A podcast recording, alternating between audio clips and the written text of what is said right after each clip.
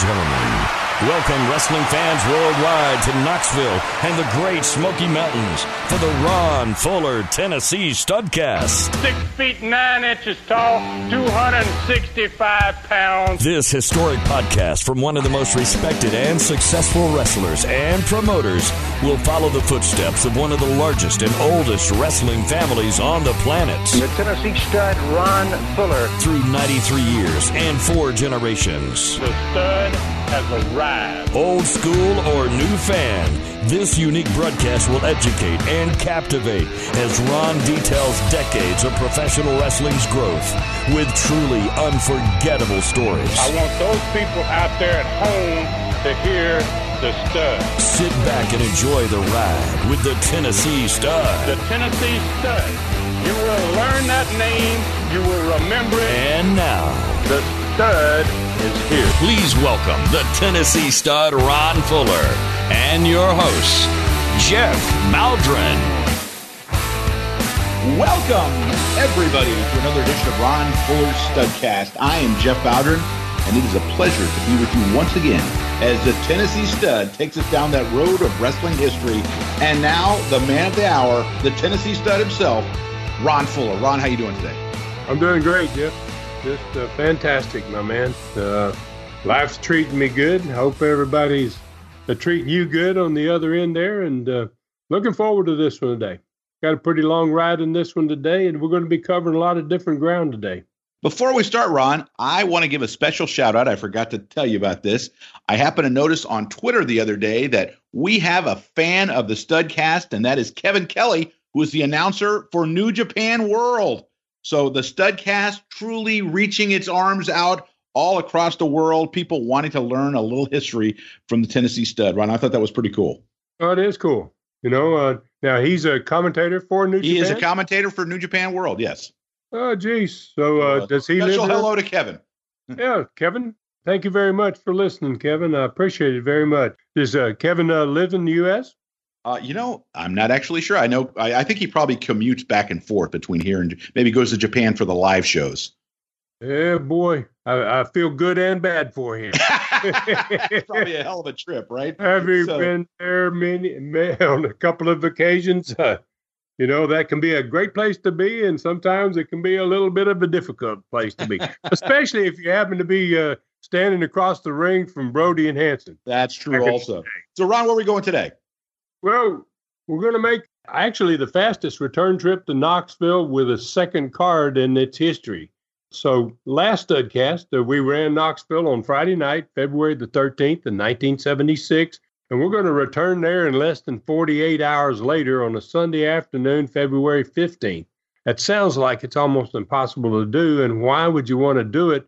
But the reason is there's a Saturday in between those 2 days, and we're going to get another television in there.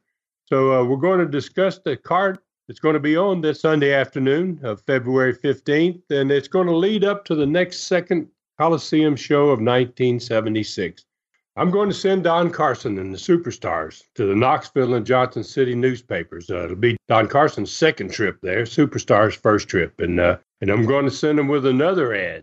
And this one is an offer for if they're Black Ron Wright's other eye, they get $500. And that's anybody, not just wrestlers. I'm talking about anybody that would do it. And for the first time in Southeastern wrestling history, I'm actually going to get a story in the newspaper about Ron Wright's hard way. So we will cover other cities during the same week of February 15th, 1976. We could talk about the crowds. We talk about the payoffs and the results of the entire week. We'll break down the second TV of February 1976. It's during a rating period. And this one is going to be a TV title defense on this program, be the introduction of the new Southeastern Tag Championship belts, and much more.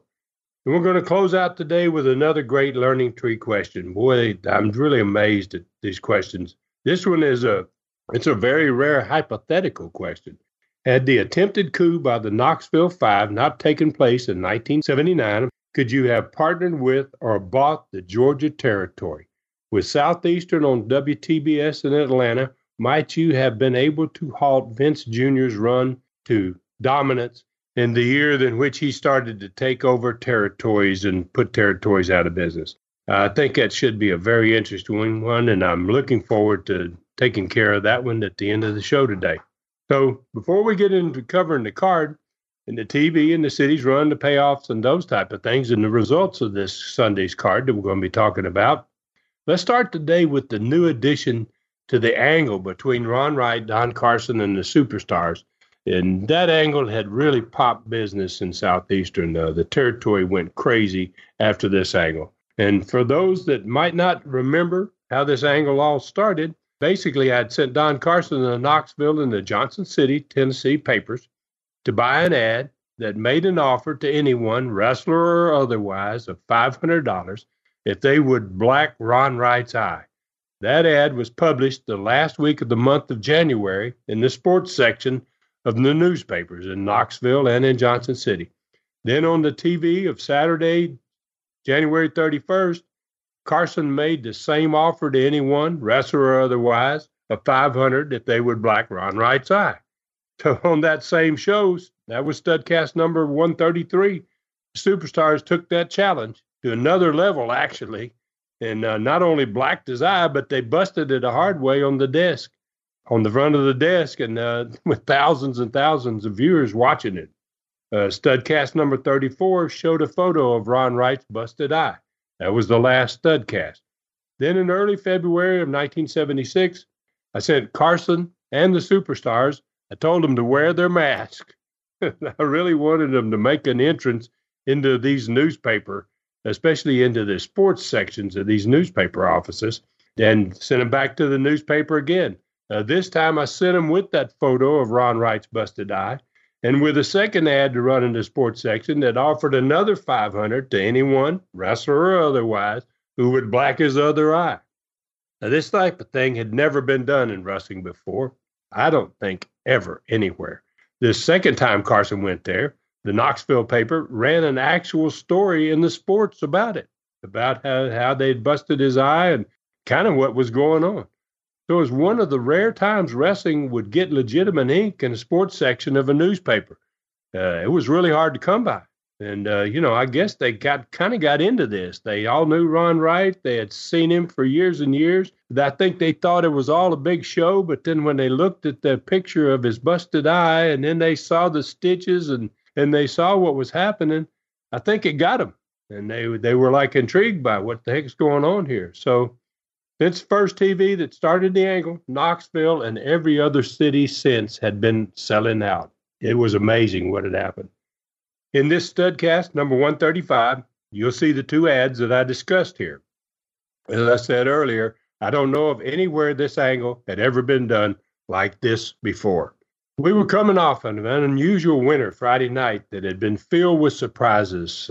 Friday the 13th, supposed to be an unlucky day. It turned out to be a night full of surprises for wrestling fans, in Knoxville in particular. Carson regained the Southeastern title from Ron Wright. And there was a shocking surprise that night when Toru Tanaka returned out of nowhere and ended up with Homer's entire crew destroying my brother and I. We were already in a handicap match, the two of us against the three of them, Norvell Austin, Butch Malone, and Homer. And all of a sudden, Tanaka shows up out of nowhere.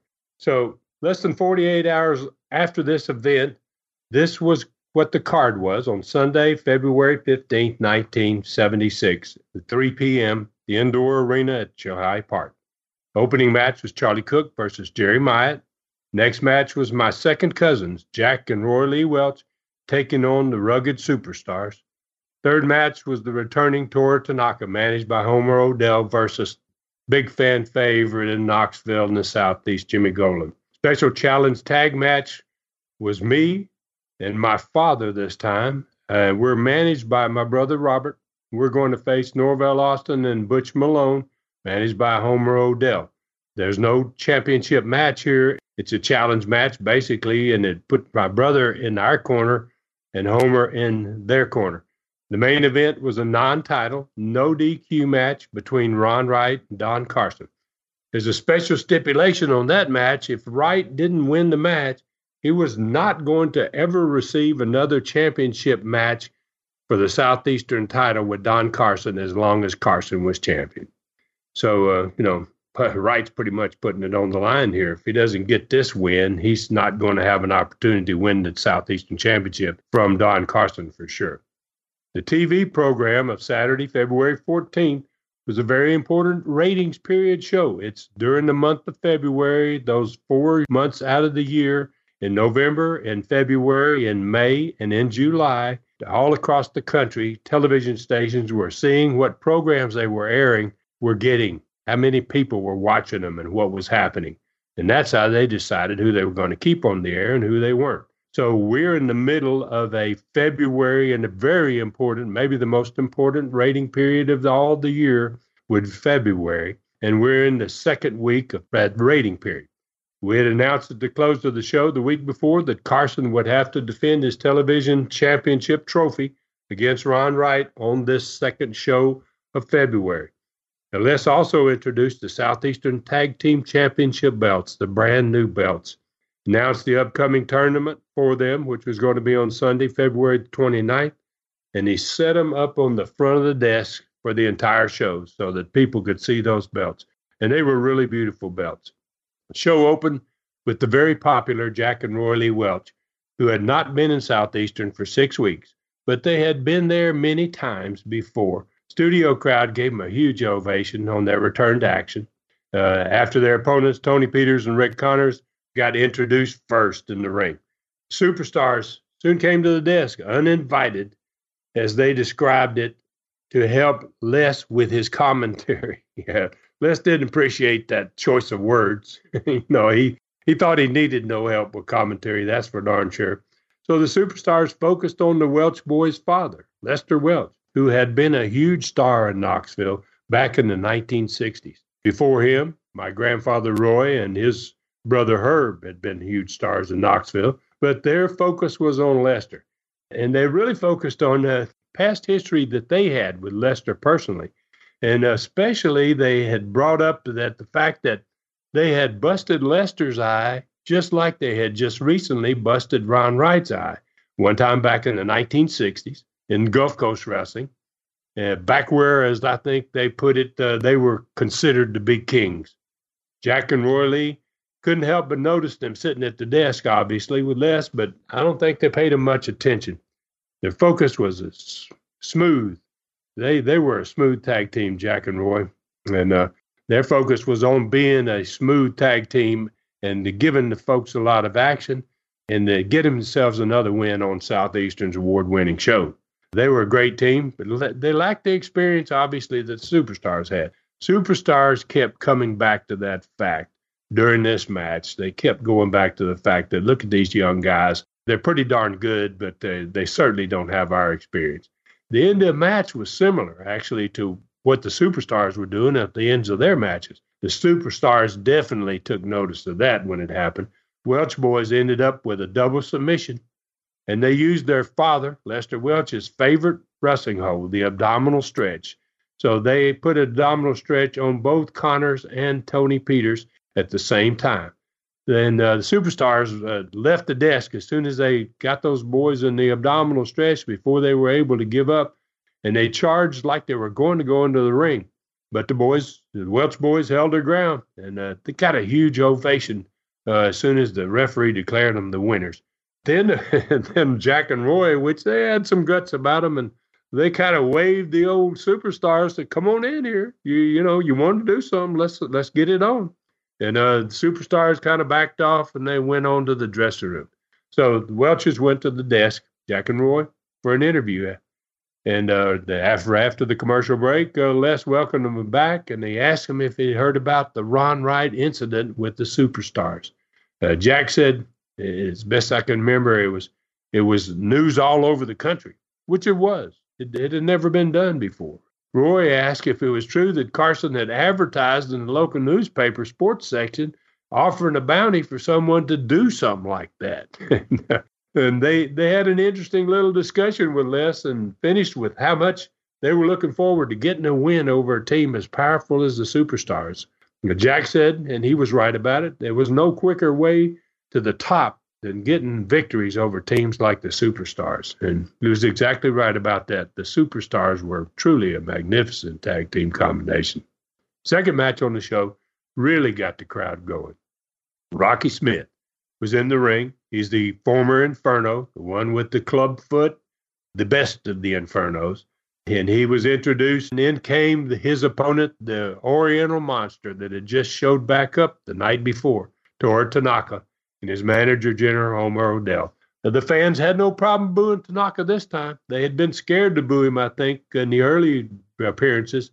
But since he had returned and reunited with his manager, they definitely decided they didn't like Tanaka. Rocky Smith, they gave Tanaka a pretty rough time. He gave him a heck of a match, as a matter of fact, and he had the big man down a couple of times. Tanaka finally finished him off with a couple of those titanic chops to the forehead. My gosh, just watching them gave me a headache. Both Tanaka and Homer went to the set with Les after the match, and they waited until after the commercial break for the interview. Homer was again puffed up like a big old giant frog, with Tanaka standing behind him like a stone. Les started off by asking Homer where his man Tanaka had been. Homer acted like he didn't hear the question, and he jumped right on Tanaka's opponent for the following day, Jimmy Golan, saying how sorry he was for that young punk Golan, who really needed a good whipping, and Tanaka was going to take care of it. Well, Les kept chewing on the fact that there maybe was a problem brewing, had been a problem brewing between Tanaka and Homer before Homer disappeared. Les kept chewing on it like a dog on a bone, man, and asking Homer. He was aware later in the program that he was going to be showing the match in which Tanaka had disappeared afterward, that same match that I just spoke of. Homer told him he should watch his mouth. And then he returned to Golden again.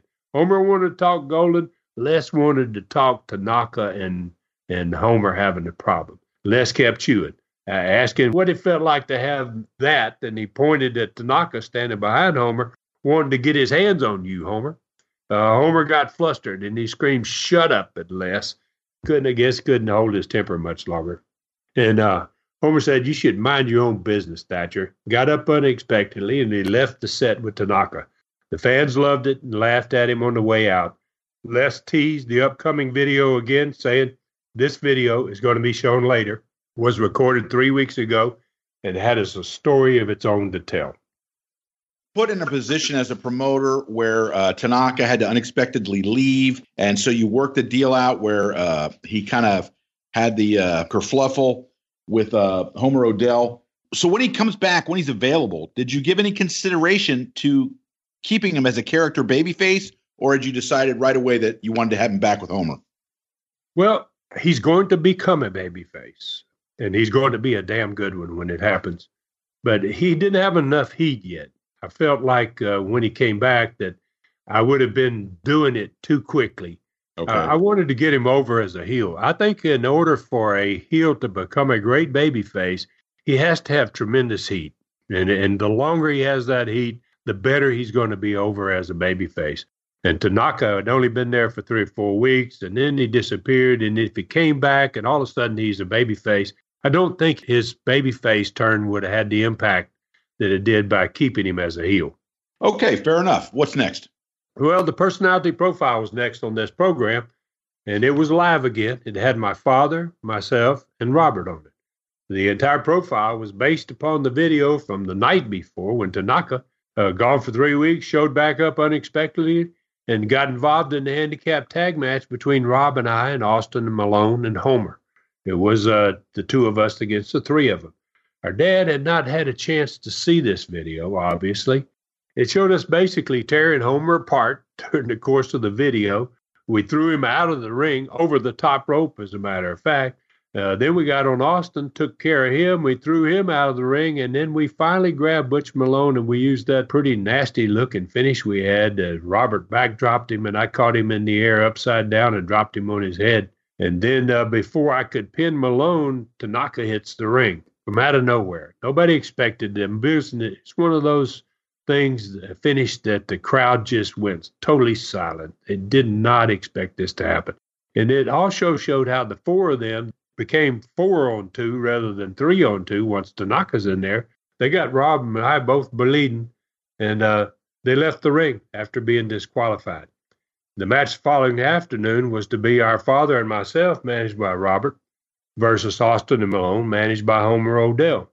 And my dad said something to the effect that, you know, after watching this video, he said, I kind of understand why you guys are all patched up here today. He said, I didn't know what happened. I didn't want to ask you about it because I didn't want to embarrass you. But he says, I can see why you got all patched up. So he said this time was going to be at least 3-on-3. If the managers got involved in the match, it was going to be a 3-on-3. It wasn't going to be a handicap. And then I think he brought up a great point. He said, if Tanaka wants to get involved in, he goes, there's 3 more Welch family members on this card. You got Jimmy Golan, who's a member of the Welch family. You got Jack and Roy Lee Welch on this card. He says, it could be 6-on-4 here before it's all over. You know, so the live audience, they erupted on that. They really liked it. I hadn't even thought of that myself. Rob and I made some comments, but the profile ended with, as another great personality profile. That is live profiles and the fan reactions to all the talk and watching the videos was just the way to do it, seemed like. Third TV match was introduced by Phil Rainey. It was Dennis Hall and Jerry Stubbs. In a match the audience responded to. They really didn't like the next trio that was entering the ring, and that was Homer paraded in as Tennessee Tag Champions into the studio, and this was a very good television match. Hall and Stubbs looked like a strong and experienced team, and they looked like they'd been wrestling together for years. Austin and Malone weren't going to be denied, though, and they took the victory in probably just a little over 10 minutes. Homer and his boys went to the set. Les immediately called for the video he had alluded to earlier when Homer walked off the set. Homer didn't like it. He called for the director to stop the video. Naturally, Les didn't, and it continued. Homer kept asking Les why he wanted so badly to show this. Les just kept his focus, describing the action when Tanaka was about to go after Homer, then after Malone, then after Austin, and finally Tanaka went back to get Homer again. The longer it went, the madder Homer got at Les. They accused him of trying to create problems among his men here, you know, and he finally got up again, second time, before the video ended and left the set. Austin and Malone followed him. Robert, Dad, and I went out to cover the 2-minute interview that was supposed to have been Homer and his boys. Dad and I talked about the fact that this wasn't a championship match, and it didn't make any difference to us. He had seen enough in the personality profile to make it clear this was probably going to be some more blood in this match, too, and he looked forward to being a part of it. The last match on the show was the one everybody had been waiting on. Don Carson defending his Southeastern TV Championship trophy against Ron Wright.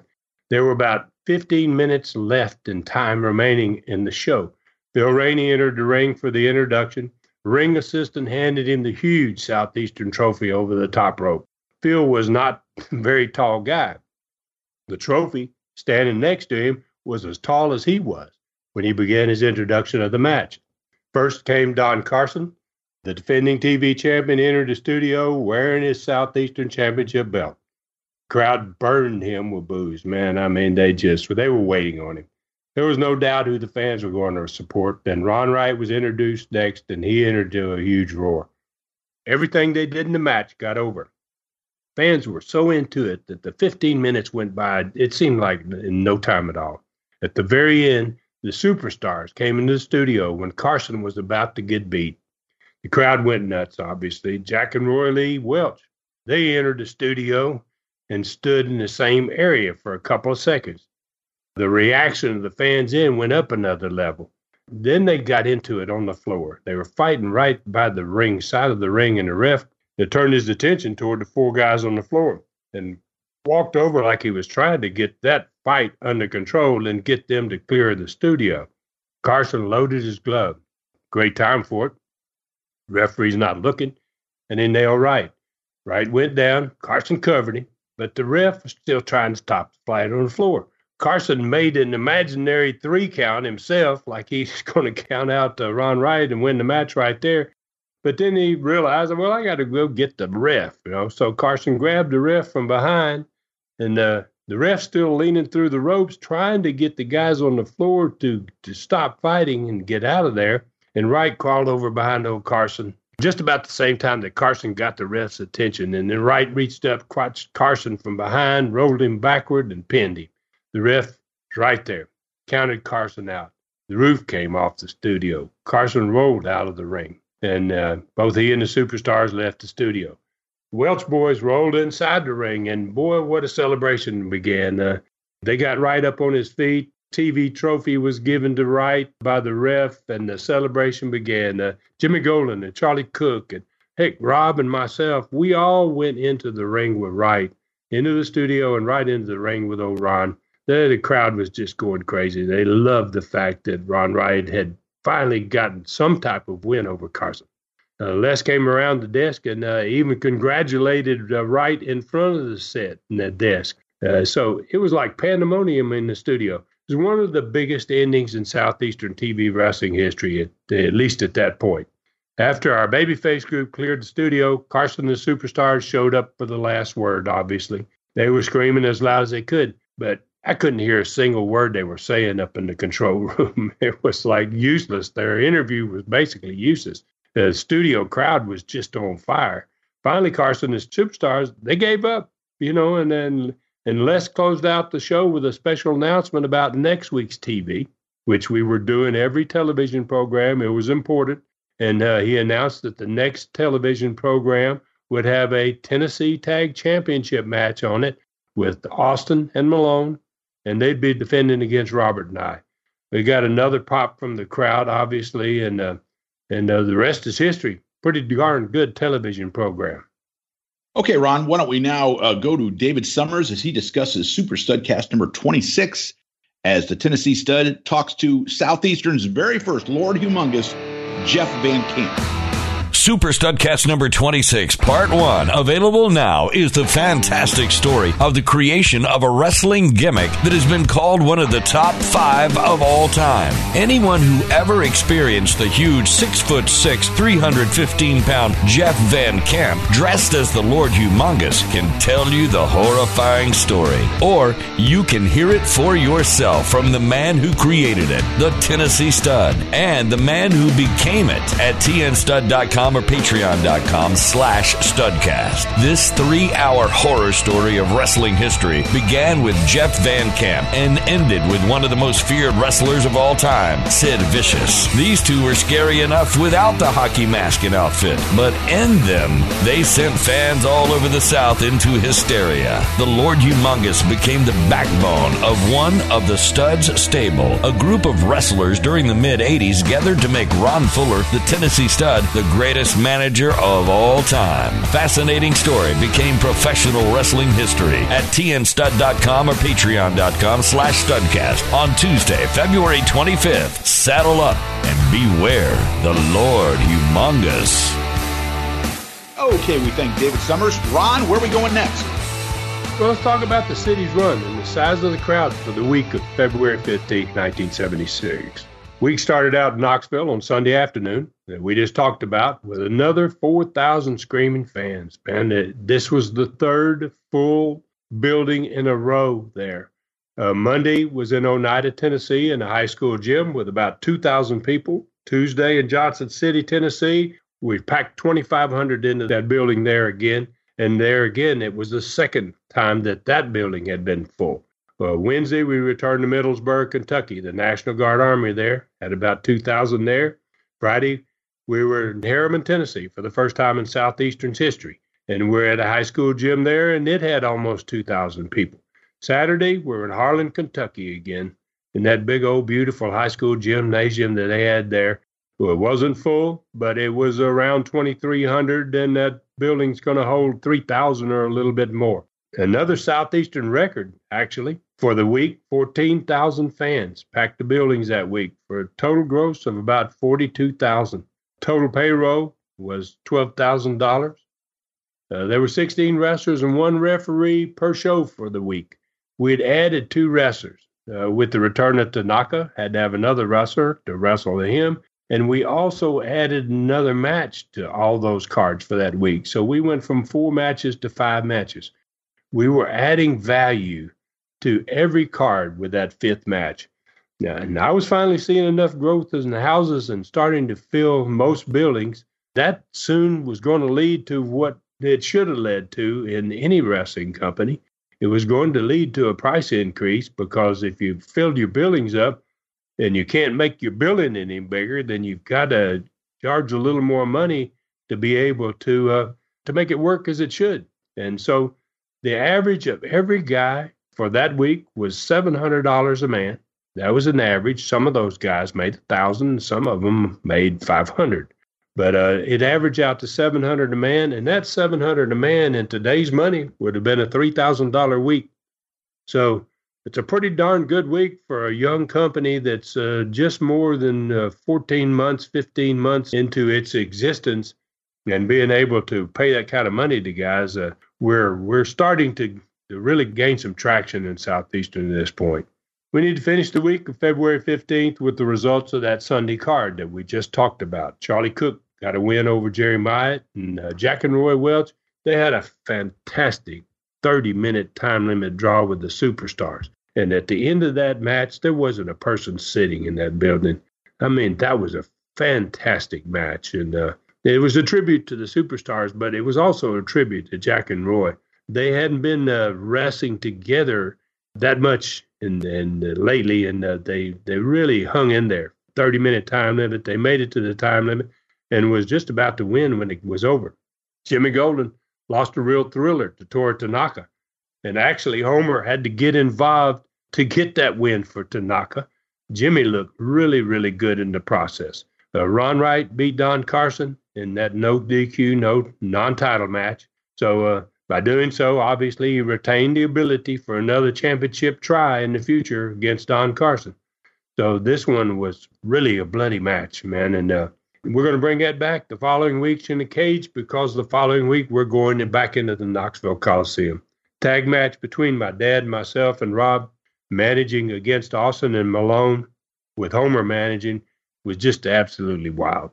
Referee had to be carried from the ring when it was all over. Both managers got involved. There was 6 people fighting in the ring for probably the last 5 to 8 minutes of the match. There was no winner. Everyone was disqualified. That match would also return the following Sunday to the Coliseum. And so this time it's going to be all 6 of us in the ring, and it's going to be Texas death match rules. And there's a huge card for that next show in the Coliseum of 7 matches in all. Ron, you know what time it is? It's time for me to get a nice glass of iced tea, sit under that learning tree. Ron, where are we going today with the learning tree? Well, our learning tree question today is a very, very interesting one. It comes from a gentleman named Chris Stewart, and he asks a hypothetical question. Had the attempted coup by the Knoxville Five not taken place in 1979, could I have partnered with or bought the Georgia Territory? You know, I think in his mind he was trying to envision how different things could have been if Southeastern had ended up on WTBS in Atlanta. And, you know, his question was, might it have halted Vince Jr.'s march to dominance in a big way? Great question. I'm going to take a run at it. I think if something you envisioned here had happened in the early 1980s, and both Jim Barnett and I had known what Vince Jr.'s idea for the future of wrestling was, and I had bought into the Georgia Territory, Vince Jr. would have never considered even trying what he did, and wrestling would have been entirely different today than what it is. So there's a lot of parts to this answer and a lot of ifs in this question. So let's start with my 2 Southeastern companies. Had the attempted coup by the Knoxville Five not occurred, I would have owned 2 territories for sure in 1979 when the war in Knoxville started, and then for long beyond 1979. Combined, these 2 territories would have alone covered everything from the Florida Panhandle west into Mississippi and as far north as mid-Kentucky, middle of the state of Kentucky, and east over into Virginia. Those combined territories would have had 2 major cities in the Florida Panhandle, 5 major markets in Alabama, and 2 major cities in Tennessee. Southeastern changed its name to Continental. We changed the name about 1985, because we were able to return to Knoxville after everyone who had gone there after 1979, and I sold out to Barnett, had failed. We finally went back there in 1985 and had been out of there for 6 years, and it sold out again. All of our Coliseum shows sold out. It was like we had never left. So after everyone had failed there since 1975, we go back. And after it failed in 79, we go back at 85, and we just jacked that thing up like it had never been heard at all. Those two territories combined were an extremely large territory, not only in miles, but in major markets as well. There were other things happening around the country in the late 1970s that were going to change things.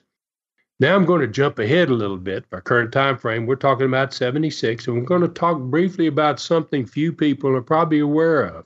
By the summer of 1977, Southeastern was becoming a force, without a doubt, the best small territory in the world. My father was not just spending a lot of time visiting and working there like he did on this program. He's there and wrestling with me as a partner. He was closely watching the success of my company, Southeastern.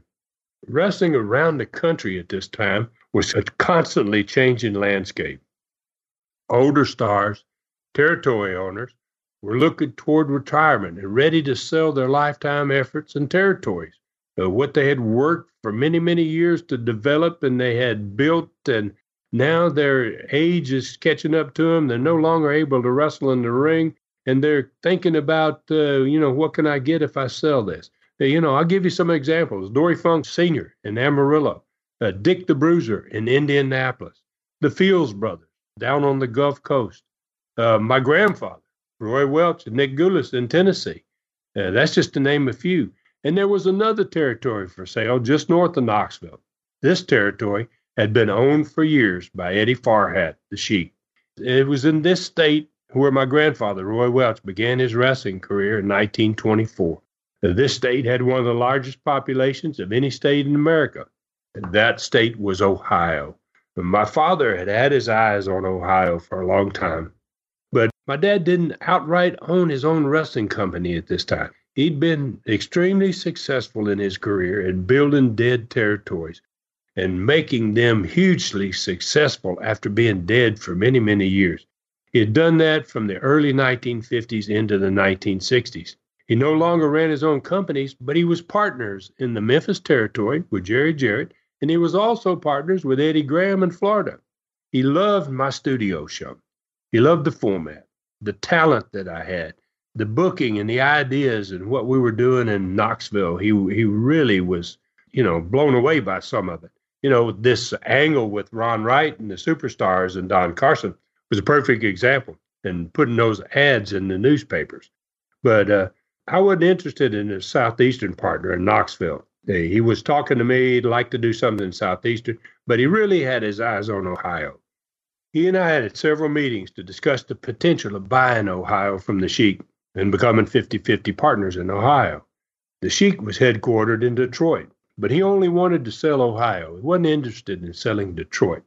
I was only 28 years old at this point. The Sheik had a horrible TV show. He had weak talent. It had bad bookers.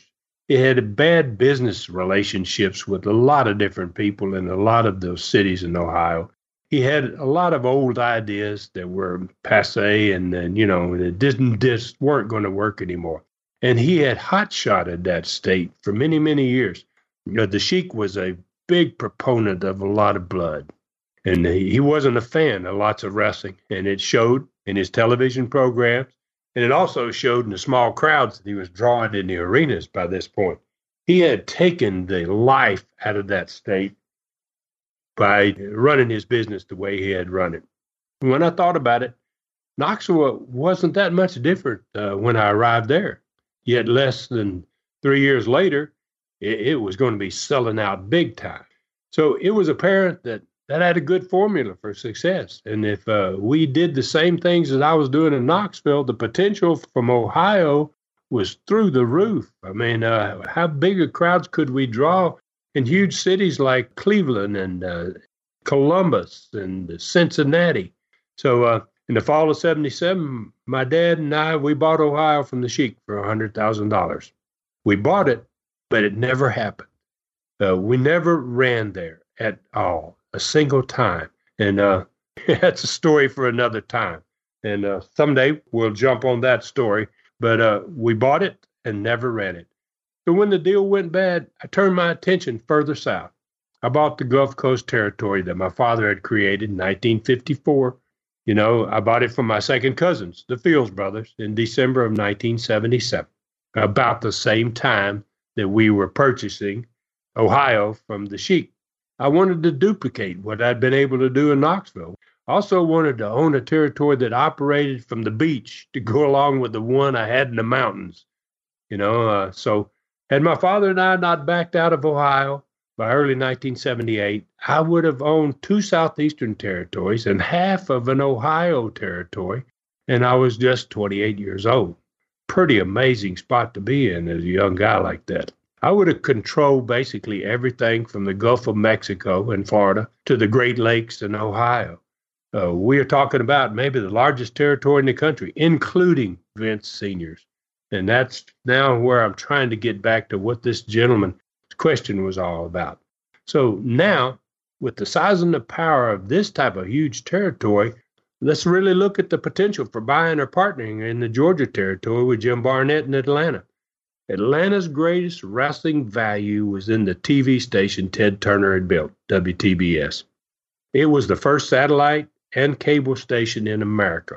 His television station was seen all across America every Saturday and also around the world via satellite. Barnett was already in the same position in 1978 with national TV exposure that Vince Jr. is not going to have for another 7 or 8 years. In the future, if he'd been greedy like Vince Jr.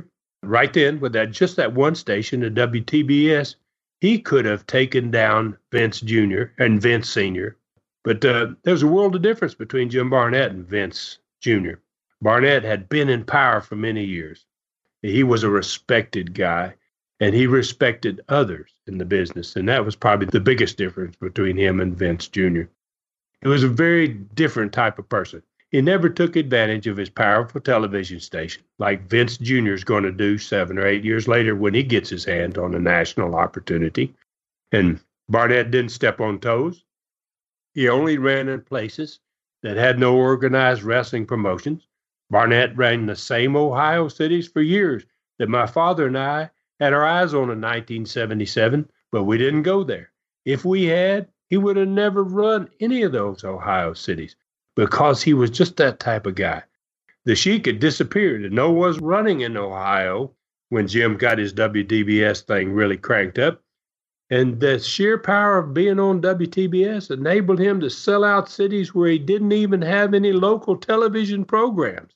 That was unheard of at the time. He was drawing sellout crowds in Columbus, Cincinnati, and Cleveland in the early 80s.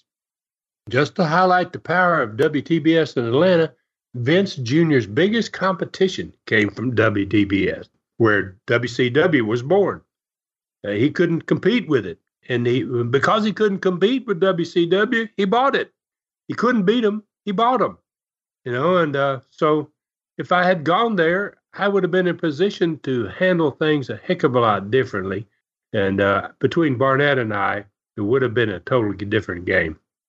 I had personal experience with the strength of TBS in the Caribbean, of all places, in the mid-'80s. I ran shows in the Grand Cayman Islands in the Caribbean. I took my crews down there twice a year, and we stayed for 2 days. We hang out. We would have dinner together. We would party together. We would go and wrestle together. And every time we went there, we sold out. It was amazing. I even took Ric Flair there as the NWA champion on one of those shows. Probably ran 10 shows in the Cayman Islands in the mid-1980s. Everyone on that island watched WTBS every Saturday, as they did everywhere else all over the world. So, in essence, then, to get down to the real, the crux of the matter here and the man's question, so if Barnett and I had made some kind of deal, I would have had control of everything from the Gulf of Mexico to the Great Lakes. I would have also had WTBS, which was like having a second station in every market in America and in all the markets that I was already in. Plus, we would have also been seen in every market in America because the show went all over the country. Having TBS made you automatically the strongest promoter of wrestling in the world in the early 1980s. That's why Jim Barnett left Australia and came to America, because he wanted to be on WTBS. He wanted to be that powerful man. So we'd done this. We'd had fear of no one in the wrestling business. No one could have competed with us. WCW became a force for Vince Jr. to have to deal with, obviously. And even after he got his own national TV show, didn't make any difference. Imagine how weak WWF would have been before the national TV that Vince Jr. got compared to WTBS and the Atlanta station. In fact, if we had known what Vince Jr. was planning, he would have been in jeopardy instead of us if we'd been as greedy as he was. We could have easily taken his huge markets in the Northeast and shut him down, like he did to so many others. He was not going to get on national TV until the mid-1980s, and WTBS put us into every market that he had in the early 1980s with his huge, slow wrestlers, bad matches, weak angles, horrible gimmicks compared to Southern style. With great booking, ideas, and endless talent, he would have been easy to put out of business. So basically, Mr. Stewart, not only could we have competed with him and halted his march to dominance in a big way, we could have ended WWF before it even became WWE. It reminds me of that old saying, hindsight is 20/20. If we had done that, wrestling everywhere would look completely different today. But Jim Barnett, God rest his soul, and we would have to live with ourselves. And that would have been difficult for me, and I'm sure it would have been for Jim as well. Jim Barnett. I think I can get you to agree with me on this. In the business of pro wrestling, there are a lot of characters, but certainly based on everything I've heard, Jim Barnett would have to be right up there in the top echelon of guys that are just I'm not even talking about the fact that he was gay. He was just quite the character, wasn't he? He was an amazing human being. He was extremely intelligent. He had a charisma about him. He had a way of making friends with everybody. And especially what really always confounded me is he had a tremendous way with women. Women absolutely loved Jim Barnett. I could never figure that out. But Jim was a great businessman. He had a great reputation. He had respect. And he earned everything he ever got. And like I said, his sights were set on WTBS. He wanted to come to Atlanta. He would have never left Australia had it not been open and available. And it's really amazing what happened with him and what a life he had. Well, you know, one of the things I've always heard is that the ending of the Ole Anderson-Jim Barnett relationship in Atlanta, I guess we're talking about 83, 84-ish, and Jim then subsequently going up to Connecticut to work for Vince is really one of the things that precipitated Vince taking over the TBS spot. So all that being said, one of the things about Jim Barnett, and you can tell me if I'm wrong on this, is that he was, and you kind of alluded to it, he was a guy that he didn't just have influence in the world of pro wrestling. He was a guy that he moved in the circles of political movers and shakers also. Am I correct? Oh, yes. In fact, I used to go and visit Jim in all of his homes. When I was in Australia, he was in the Chevron Hotel, the penthouse of the Chevron Hotel in King's Cross in Sydney. And he had all these photos of different presidents as inaugurations, and he was in every one of them. He not was sitting up in the top somewhere where you couldn't see him. He was in the first five rows behind those presidents. And I mean, it was one president after another after another. When he came to Atlanta, I used to go visit him in his penthouse in Atlanta. He had a big, beautiful condominium. And same thing. He had pictures of everybody. And it wasn't only politicians. It was actors as well. He had a great relationship with Rock Hudson and so many big famous actors in the 50s and 60s. He was a remarkable human being. And of all the people I ever met in wrestling, I have to agree with you, Jeff. He's probably maybe right at the top for have accomplished what he accomplished. He left this country having the biggest wrestling organization in the Midwest. He owned Chicago. He owned all the big cities. He was on the DuMont Network.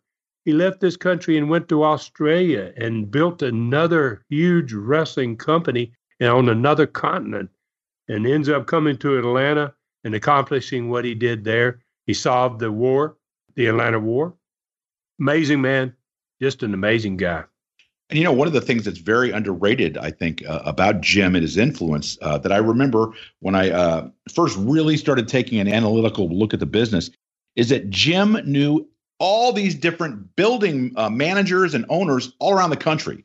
So when Vince was making his, his run outside the Northeast and going to these different markets, he had Jim working for him, and Jim knew all the building owners to contact to get the WWF at the time into those buildings. And I think obviously in the scenario that this gentleman has asked you to look at, you know, you could see a scenario where if you and Jim are working side by side, as you're going further into the north and maybe into different markets, because Jim had been in so many markets, he knew these guys who could get him into those buildings. Not only the buildings, he knew the television people. Sure. Yeah. Yeah. And that was just as important or more important in all the cities across the country. He had dealt with so many people, the buildings, the televisions, the politicians in Chicago and in the big cities. He was an amazing man. And, this is a great question Mr. Stewart asked here, and I really appreciate it. I gotta just remark to these amazing fans that I seem to have out there that are so knowledgeable, and their questions are just so great for this Learning Tree segment. And I really appreciate having the opportunity to answer these type of questions. And I hope, Mr. Stewart, that I have answered this one for you properly. And thank you very much. All of those people that send me constantly, I get these questions. And I just really look forward to what's ahead as far as this Learning Tree is concerned. Okay, Ron. Well, as we begin to go for the go home, I would like to remind you that you can become friends with the Tennessee Stud Ron Fuller on Facebook. You simply like the Ron Fuller, the Tennessee Stud page, and automatically you become friends with the legend on Twitter at Ron Fuller Welch. Super Studcast number 26, part 1 with Jeff Van Camp as the horrific Lord Humongous is now available at tnstud.com or patreon.com/studcast, only $2.99. And Ron, I know you want to speak to the people about that new Super Studcast. Well, I really enjoyed part 1. I just want to briefly say I really, really love part 1. Jeff Van Camp is a tremendous athlete, a tremendous guy to this very day, very humble guy. Sometimes it's a little hard to get some things out of him because he doesn't want to brag about himself, but he is a great talent in the ring. And I look forward to doing part 2.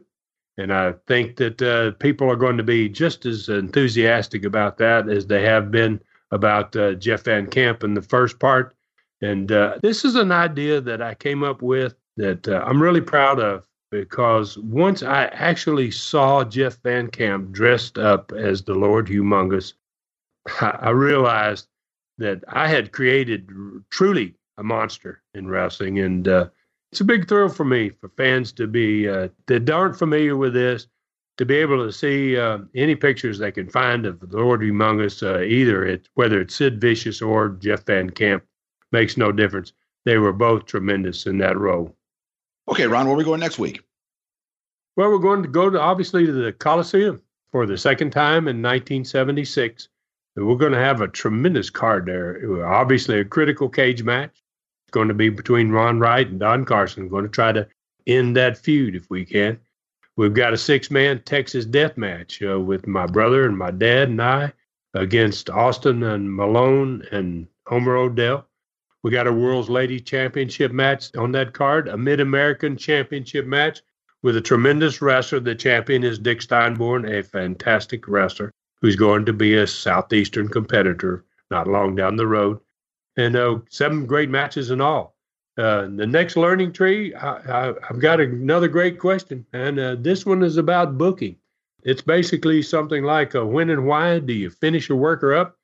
and are houses influenced by workers needing to be changed or something else entirely? Why do you change them up? And that's a great one. And I look forward to answering that one too. And I'd like to apologize to the fans today. I've had a bad cold and done my best to make it through here. And I hope that Sweet Lou, when he does the editing, is able to piece this back together in a form and fashion which people can enjoy. But obviously, I want to thank everybody that rides with me every week here, Jeff, from all over the world. You just mentioned one from Japan today. And, you know, from all over the world, people seem to really enjoy what we do here. And I thank them for riding with me every week. And may God bless all of us. Okay, for the Tennessee Stud, Ron Fuller, and our producer, Sweet Lou Kippelman, doing the extra duty this week, Ron, because of your cold. I'm Jeff Bowden. I will remind you that the Studcast is a production of the Arcadian Vanguard Podcast Network. And until next week, when the ride continues. Thanks for joining us today for this historic Studcast. The true story continues next week. So full Nelson your friends and point them in our direction for another ride with the Tennessee Stud. 1, 2, 3. This is David Summers saying so long from the Great Smoky Mountains.